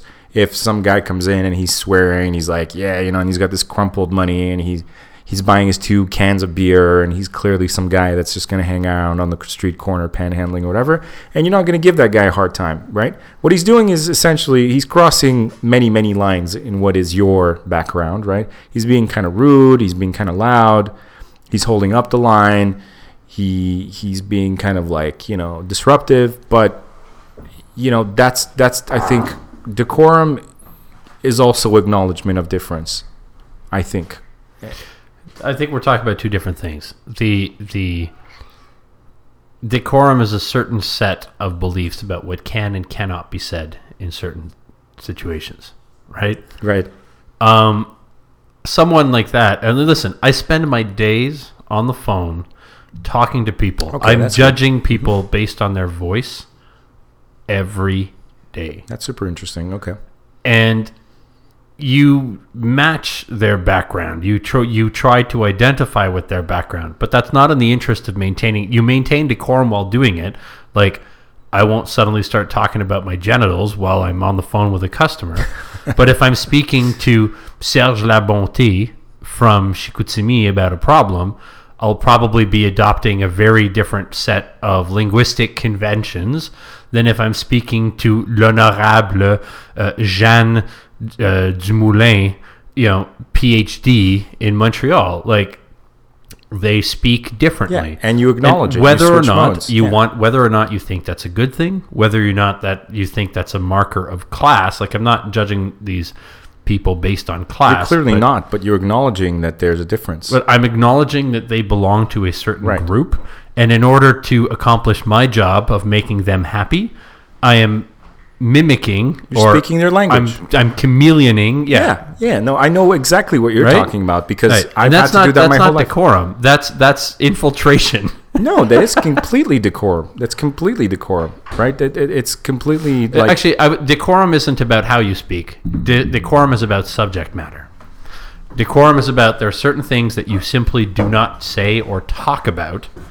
Whereas um, what you're referring to is okay, there are certain ways in which you can speak to people that acknowledge their specific um, cultural or whatever background. Um, that respect like it's possible to respect someone's background and break decorum right like Mm-hmm. okay i recognize that you're someone let's say from uh Hey, my nigga. you're you're yeah you're from northern ontario you speak a certain way you have you seem to have certain beliefs. So i don't break decorum because i don't start talking about my junk but i speak to you in your franco-ontarien kind of slang and i get into it. But i can also like it's also possible for me to stay really really proper and say things that are improper in that proper tone. Sure, that's sure. I- breaking no, I get what you're even if i'm speaking like i you know have three phds like, I get what you're Yeah, saying. the decorum is separate from like mirroring, yeah which is yeah, what yeah. was what you're doing. You're speaking to someone in their own language. yeah in a way that they recognize as like you know like like us as opposed to other right like Right. You have you have a range. You're not and the you're big- able to speak a Yeah. bunch of different languages based Yeah. on what you you're not the big evil guy their- you're kind of like my neighbor down the street he's a little weird but he's recognizably one of us yeah. like yeah Salespeople are very good at mirroring. yeah Like they're able to sort of Yeah, size you up and sort of talk talk the way that you talk a little bit. You Yeah. know. Yeah, because they have to uh, reach out and uh, a good salesman anyway have to. And I think a good salesman actually is a good storyteller. That's I've always believed that. I think that's why I was sort of good at sales when I was in that field, because a You're good. killer at sales, man. But that's because Yeah. I talked to people. Killer. He was a killer. i believe it Yeah. But I hated it. I hated the fact that I was selling because I didn't respect it. But in fact, I, only realized many years later that it was um, it was actually the fact that I I communicated with people and I got them talking and it, we talked and I put it to them in a way that was that made sense to them. So in that way, I just basically did what I always do: is, is I talk to people, right? But the point is that I, I, I think what I'm really trying to say, and maybe decorum, maybe we're not using the right language, is I think where a lot of this social justice warrior stuff and a lot of this like um, um, online activism is getting it wrong is it's trying to aspire towards that sort of uh, everyone is the same, we are all one people. I think what they're trying to do is they're trying to stop people from judging things that are not your choice, right? So, what family you were born into, what uh, color you are, Gender, uh, you know, gender, religion, or whatever, like all the stuff that you didn't choose. But where they get it wrong is by thinking that the people of Walmart chose that, Right. right? Yeah. And that was born out of their That's a good lot point. in life in the same way as your skin color or any other, you know. So like That- they that can is they can check their privilege too. Yeah. You Th- know. that is true, but we have to be careful not to talk about social class or economic circumstances in the same way that we talk about race. Like you said, if I am born uh, Native Canadian or I'm Hispanic or whatever, I did not choose that. This is the way that I look, and but if I'm born poor, there are things I can do to try to change my set. Like like if I'm born you're lower class, if I'm born lower class, I can. I'm not like uh, the the the danger is saying that like the evil is judging people that are poor. The crime is that there are people that are poor, right? That's different. Right. It's like being Native American or being African American or whatever is that is a circumstance that is decided by birth and we should be fighting the stigma of that absolutely. But saying that the way to fix poverty is not to judge poor people is to miss the point completely. The problem is we need to make poor people not poor. That's the solution. As opposed to we don't need to make African Americans not African Americans. We just need to make people accept the fact that African Americans should not be a stigma, should not be whatever It shouldn't register. as opposed to That's a- oh well you know we shouldn't judge problem. poor people it's like well we shouldn't but not judging poor people doesn't fix the problem they're still Right. poor That's a conversation. but I mean, laughing at them is a different thing. yeah You know. yeah I, I think the reason I feel comfortable laughing at the people at Walmart and stuff like that is because it's far enough from my reality that it's it's it's uh, cartoonish. It is. It really is. And I think- that's not our reality here. It's not. I mean, if I Even was when you go to Walmart here, like we don't have 24-hour WalMarts. First, of all, yeah. no I don't good think we don't have the neighbor the poor neighborhoods in the United States. We have nothing resembling that no, here. Nothing we don't resembling have that. places where like more than 50% of people are illiterate. Yeah, no You know, that doesn't no. exist here, right. and we should. We're we're lucky that that's the We're case. super fucking lucky. absolutely So I don't think we acknowledge that, and I think there's a large number of illiterate, uneducated people at the high levels of society in the Americas too. Uh, if I think about like the Kardashians and the things like that, a lot of those people, I read I read trash celebrity news sometimes. Just I don't even know who these people are, but I'm just curious as to. I think I'm fascinated by the journalism, quote unquote, that that that that the amount of ink that is spilled, electronic ink, that is spilled daily, reporting inane, trivial bullshit about people I've never heard of, and I don't think even the journalist who's writing about it has has never heard of those people. And I, I look at it and I see some of these Lamborghini rap stars. Actually, a perfect example. Uh, a lot of these guys, I've heard them in interviews. Uh, uh, Floyd Mayweather, uh, a bunch of these guys, right, uh, have the exact. They're basically people of Walmart, but with more money. Yeah. W- because they have some sort of skill that's uh, that's elevated them out of the the muck. Uh, and they're of course Greek Olympic Olympian gods to the people of Walmart, right? Like they aspired to be the same way that, and I, this is the best explanation of Trump that I've heard is that he is essentially a a, a hobo's version of what it's like to be successful. Oh, is that John Mulaney? Is it uh, the John bit? Mulaney? Yeah. Yeah. He's basically a, a homeless person's dream, an uneducated homeless person's dream of like, how did he put it? Like, what were- I'll when I'm when I'm rich, I'll have hair made of gold, and I'll have every building will have my name on it. in gold, right? And he's kind of a he's a buffoon, right? But he's a buffoon to us because if somebody handed you a billion dollars or ten billion dollars tomorrow, I'm sh- certain that first of all, you wouldn't you wouldn't start spray tanning or whatever. Uh, No. and you wouldn't start. You wouldn't go find yourself a twenty year old like like Russian wife who just sort of stares blankly into the camera. Maybe. okay, I'll give you that one. I'll give you that Who one. looks a little like your daughter. No. Yeah. Okay, no. Yeah. No. yeah, and in And fact, then make Trump like make uh, talk about your daughter's body and t- talk. T- she, he does that. Yeah, no, yeah, he's, he's fucking That's a very famous quote. On how she has a good body and uh, how she's like And the if, hottest. he, wa- uh, if he wasn't related to her, that he'd be dating her. he said that. Yeah, you didn't hear that, Dude, No. there is nothing that man Oh. can say that will surprise me anymore. Like I don't, I don't even blink when I hear That probably atrocious resonated shit. with the people of Walmart too. Uh, Unfortunately, God. that that probably pushed his numbers up. But yeah, Oh, fucking Trump made it into this podcast. No, but it actually we haven't talked about Kanye. it actually ties into all the class stuff you were talking about. Yeah. Is he's a rich, lower class person in Yeah. terms of But not. behavior? No, no, but in terms of how people would identify, Yes, him, yes. and that's his popularity. Is that a lot of He's people? one of us. Yeah, exactly. One He's one of of us. us. and all we want is more money to do the quote unquote lower class things that we do every day and not have to worry about paying our bills. And being able to tell our neighbor to fuck off because we don't like him and we have more money than him is our American dream. And so when they hear him run his mouth about how he's going to make it illegal to sue people or like like like he can sue but other people can't sue him or whatever that his weird rules are, Nonsense. that people love it because they're like that's what I want. That's my dream life. And the people who on the you know who who recognize politicians as being upper middle class like upper class people because that's what politicians are no matter what their backgrounds are they, they learn to speak like people of a certain class those types of people are going to immediately be turned off by this notion of this guy because they're like wait a second the leader of our the free world or whatever if you want to call him that or leader of our country shouldn't sound like the people of Walmart.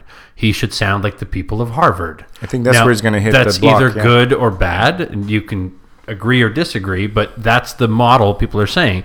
And despite people saying we are tired of politicians speaking like politicians, what Richard was saying before is that we nevertheless identify people by their speech patterns, what they seem to belong, and no one wants to elect the plumber as the president of the United States.